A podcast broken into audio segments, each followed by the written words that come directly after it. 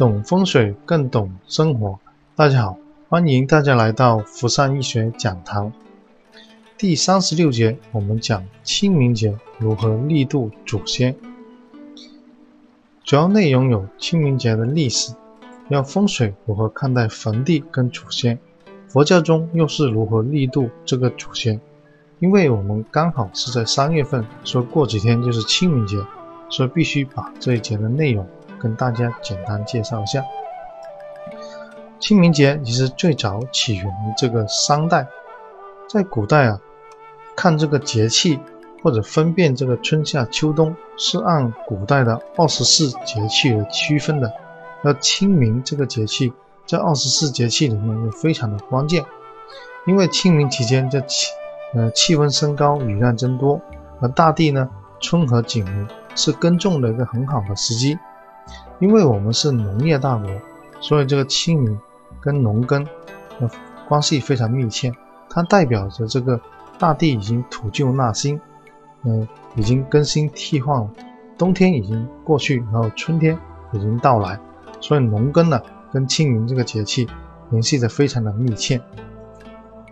因为最早它起源于周代，所以至今呢，这清明这个节日啊已经有两千五百多年的历史。但是在古代呢，它不仅仅是祭祀祖先的一个节日，因为是春天的来临，所以呢。呃，非常适合户外活动。在古代啊，其实是清明这个节气，其实是代表着踏青、打马球，甚至植树的等一系列的活动。到宋朝之后呢，他就慢慢把户外活动跟这个祭祀的祖先啊，嗯，融合在一体，而且呢，结合中国人的孝道以及中国人的民族习性，就赋予它更深层的文化意义。所以目前沿用了两千五百多年，它已经形成中国一个民俗习惯，也体现了中国人感恩不忘本的一个道德意识的体验。而在风水里面呢，我们其实非常注重这个坟地，也就是说非常注重这祖先阴宅。在呃《唐氏古籍大悬空实验》里面，这本书开篇的第一篇文章。呃，开篇的片头就讲，为人子女不可不知医，医者所以养亲之身，身也；送死之要义，则堪舆之学。也就是说，在古代啊，必须掌握两种技能，第一种技能就是医学，第二种技能就是地理。因为这个医学啊，嗯，可以养亲之身，也是说照顾生前可以照顾父母生前的健康，然后假如。长辈过世的话呢，必须要懂得这个地理，有个堪舆之学。古代的话呢，称为地理；现代称为风水学或者是环境学。因为人在过世之后呢，必须要妥当的处理，使他的灵魂得到这个稳安安葬和稳妥。所以在古代，这个医学的技能跟地理的技能，其实是判断一个嗯家族孝不孝顺的一个标准。哪怕你不懂这个地理，不懂这堪舆，在古代也必须要请这个地师，请这个风水师去择子选子来安葬，才表现，嗯，他是个嗯孝道。又有金云啊，夫医药者养其身，地理者丧其终，是两者来养生送死孝亲之大者也。也就是说，医道跟地理是在古代是孝亲之大道。必须这两者都懂，或者是略懂。因为风水啊，它分为阳宅风水跟阴宅风水。阳宅也就是说我们现在的商品房、商铺、厂房、现人居住的场所，称之为阳宅；而坟地、公墓这些王者居住的场所呢，称之为阴宅。阴宅的力量会比阳宅的力量强，因为阴宅受这个地脉。呃，气场的影响，而且涵养，它的力量非常的长远而且强大，它能够影响到两到三代人。而阳宅风水的话呢，力量次之，他这住在这个住宅里面呢，他这个风水才会对这个人起到影响。所以阳宅跟阴宅，我们打个比喻，就像个手机跟充电器以及手机跟电池的关系。阴宅呢，可以比喻成手机跟个充电器的关系，因为你有充电器的插头，把手机对接，所以呢，这个手机啊有源源不断的电流，就相当这个阴宅，这个好的风水大地，受这个好的气场影响，所以它能够源源不断得到吉利的气场，影响到他两代甚至三代的人。但是，如如果这个阴宅这个坟地是坏的话呢，对这个后代也是立竿见影。如果是受破坏的话呢，马上可能后代就容易有意外，甚至是健康财路上面受损。这个阳宅就跟嗯手机跟电池差不多，电池的话呢，它的容量是有限的，所以手机到用到一定阶段的时候呢，那这个电池可能就没电了，就相当于我们七运跟八运的住宅，七运的时候建的房，可能是零四年之前建的房，到了零四年之后呢？而且有十年或者二十年，就相比好比喻这个电池啊，已经用了差不多用完了，我们必须要重新装修，或者是重新换一个新的电池，它才能达到它的地运强盛的目的。所以阴宅跟阳宅就类似手机跟充电器，甚至手机跟电池的关系。阳宅的话呢，我们手机，嗯，电池用完了，可以再换个手机，就相当给阳宅重新装修。那就重新改变它的地运的道理是一模一样的。在风水学里面啊，对这个坟地的理解，它不仅仅是个孝亲的大道，它也关系到后辈的安身立命。因为在风水里面说，坟地如果是亡者不宁，生者一定会不安。也就是说，如果我们祖辈的坟地都没有处理好的话呢，这个，嗯。生者也就现人了，一定是不得安宁，因为呢，从电磁场，从嗯嗯电磁波来讲的话呢，这个阴宅受大地的影响，直接会影响到后辈，所以呢，如果亡者的坟地不得安宁，生者的一定健康财路一定受影响。所以清明节的时候啊，不单指它是个孝亲嗯大道，它也是扫墓的时候呢，给我们检查这个坟地。的一个机会，也就是说，检查这个坟地有没有受破坏，坟场的周边环境有没有做过大的土改或者是挖掘等行为。在清明的时候呢，我们就可以去对这个坟场添土，甚至修补，而把这个坟场做的嗯坟坟墓做得更好一点，而减少它对这个后辈的影响。所以在风水里面。清明其实是一个很关键的一个节日，它是检查这个坟地有没有受损的一个嗯时间一个时机。在佛教里面呢，嗯，对我们这个嗯民族习惯可能有不同的看法，因为佛教非常注重这个轮回跟因果，而轮回跟因果观呢，对我们现人呢，其实没有学佛的人呢，可能不容易理解。因为在清明节的时候呢，很多人喜欢杀山、杀鸡宰鱼、焚烧纸钱，甚至是放鞭炮，因为这些都是我们民族的一个习惯。在佛教里面，如果对亡者用杀生来祭祀的话呢，其实是对亡者的一个阻碍他往生善道的一个嗯增加了一个业障。在佛教里面呢，这个因果观是非常明显。假如现现人如果是杀生祭祀后人的话呢，就会后人亡者就不容易往生这个善道。嗯，举个例子，这莲池大师在他的《竹窗随笔记录》里面，记录一个案例，就是浙江的钱塘金某，他生前他吃斋念佛，过世之后呢，因为他的神识还存在，所以他就附在一个小孩的身上，说他目前。因为在世的时候呢，修持善业，虽然时间不是很久，他不能往生这个西方极乐净土，但是呢，他在阴界，在地府的话呢，也是来去自由，而且非常的快乐。所以这是他生前修持善业得的一个果，因为他有这个因，所以他在嗯阴间的时候呢，能够来去自如。但有一天呢，他又附呃体在一个小孩身上。嗯，斥骂他的妻子说：“你为什么在清明的时候在我的坟前杀鸡？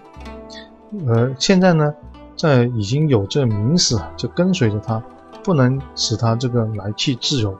也就是说，现人杀的杀业，如果是为了祭祀后辈或者亡者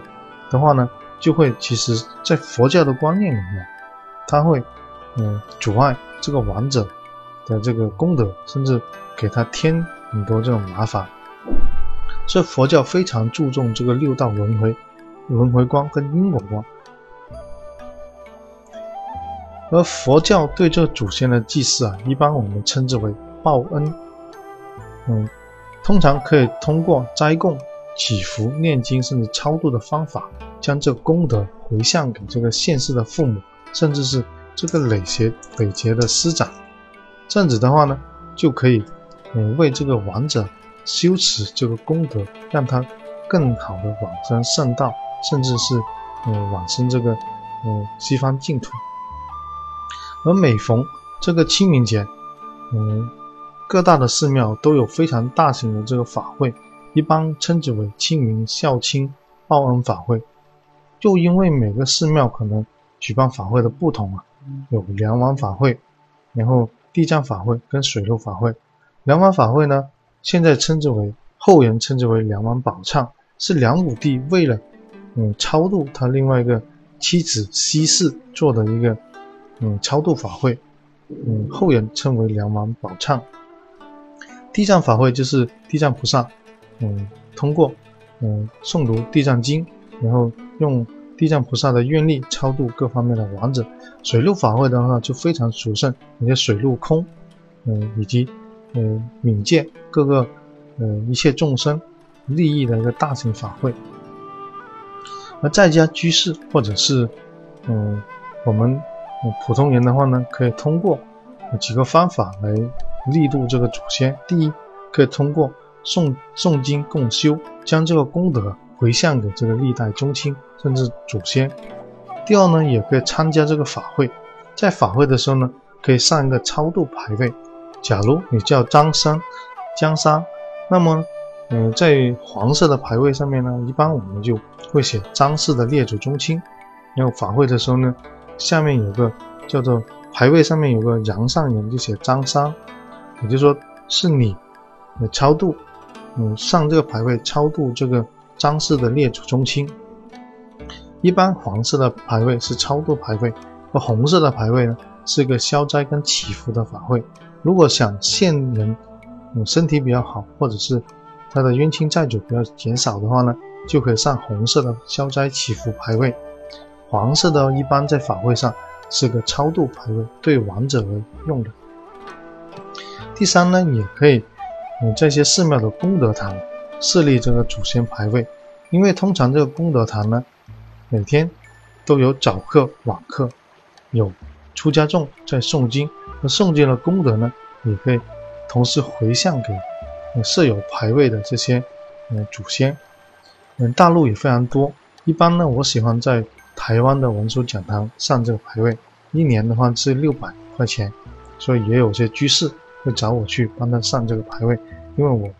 嗯，每年的话呢，都会，嗯，来回这个流通处很多次。嗯，另外第五也可以做一些上行的功德，嗯，对自己对亡者都有利，嗯，或者是放生，放生的功德也可以回向给过去世的父母。或者是，呃，做供灯，供灯的话，也可以将功德回向给这个亡者，甚至是放这个蒙山施食。这个呢，可以根据个人的爱好去做。我有个朋友就非常喜欢点灯供灯，我呢就比比较喜欢做个蒙山施食，因为我这个蒙山啊比较简单，要用瓶水，要七颗米，要根据这个仪轨，大概五分钟就可以做完。所以我就比较喜欢放这个小猛山。嗯，第六呢，也可以在清明节的时候，你念这个大悲咒，嗯，或者在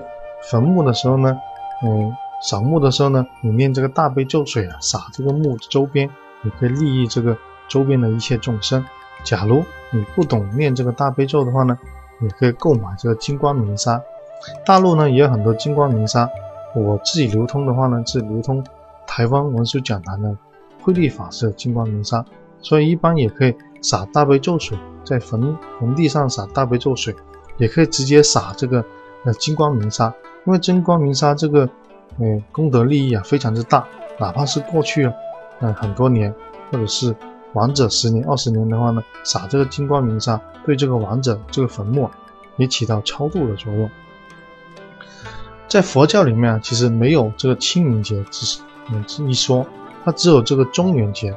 中元节呢，在七月十五，也就七月期间啊，称为这个中元节。在台湾称之为孝亲报恩。嗯嗯，佛教里面的中元节在七月这个阶段，一般在七月十五。而七月的中元节呢，其实就相当于我们现在民间三月的这个清明节，因为这个中元节。是给所有这个六度众生一个嗯超度，甚至是供养的一个大的很大的节日。在佛教这一天啊，都举办很多大型的这种法会，又称为呃盂兰盘法会。这法会的经典啊，其实嗯大家可以看一下，叫做木莲救母。这故事呢，其实出自于《大藏经》，也就是《大藏经》里面记录啊。木莲在阴间地府的时候呢，看到他的母亲啊，嗯，受一群恶鬼的折磨，非常的痛苦。然后木莲通过拿这个盆泼，呃盆跟这个泼送的饭菜，嗯，供养他母亲的时候呢，就被这各些恶鬼给夺走了。